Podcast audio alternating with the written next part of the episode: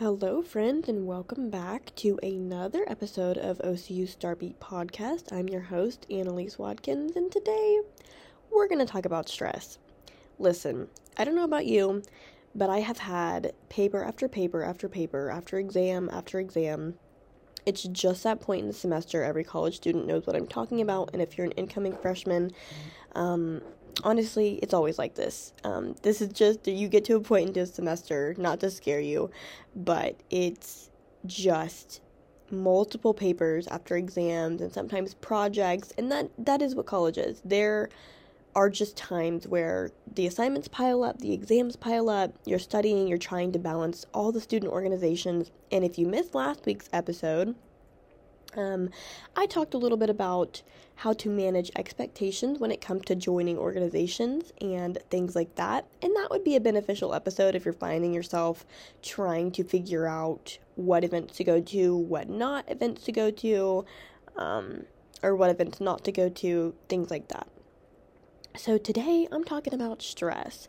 And honestly, everybody knows what it is. Everybody has been stressed out at some point in their life. Um, and if you're a college student, then you probably have it constantly. You deal with stress constantly, whether that be because of decision making or because of exams or academic stress. Um, there is a million things you can do. Now, a college student has a different perspective. And I'll say that because most of us have a job or um, something full time that we're doing on top of being a full time student. Even if you're a part time student, there's something you're doing on top of that more than likely. And so you're trying to balance work, you're trying to balance organization, you're trying to balance um, all the fun things, a social life, hanging out with people, making sure that you are doing things, volunteering, making sure your resume is looking good, all of those kind of things on top of being a regular college student. It is hard.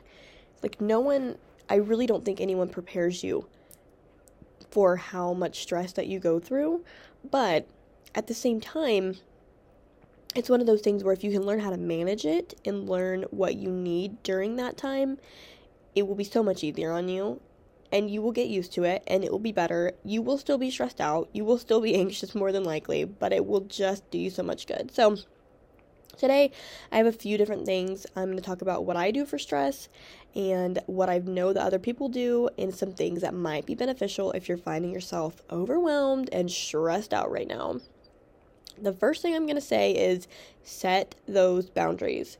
If you know that you're getting ready to have a stressful time, you know that you're getting ready to have exams and papers due, set the boundaries with friends. Tell them, you know, no, I'm not going to go hang out later at night. I'm not going to go, um, I cannot go to that event for you.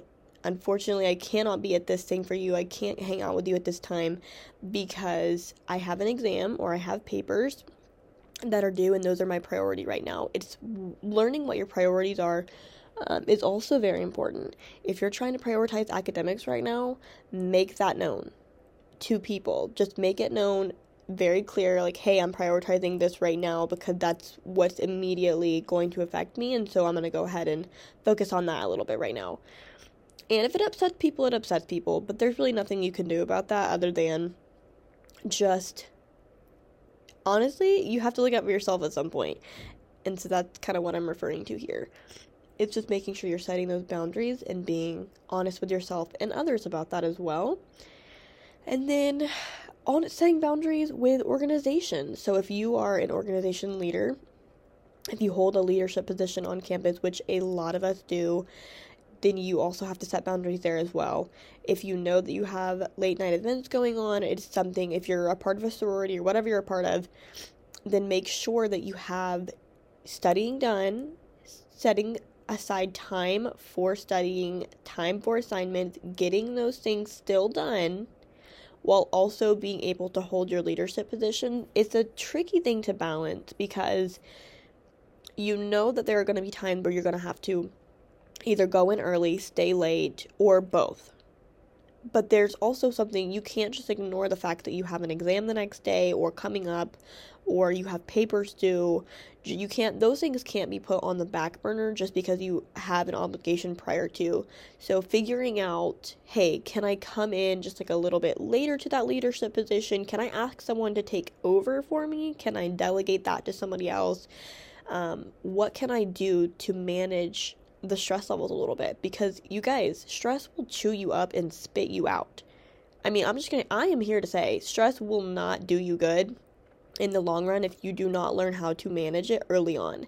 It is not appealing to me nor attractive to me to just constantly go, go, go, go, go.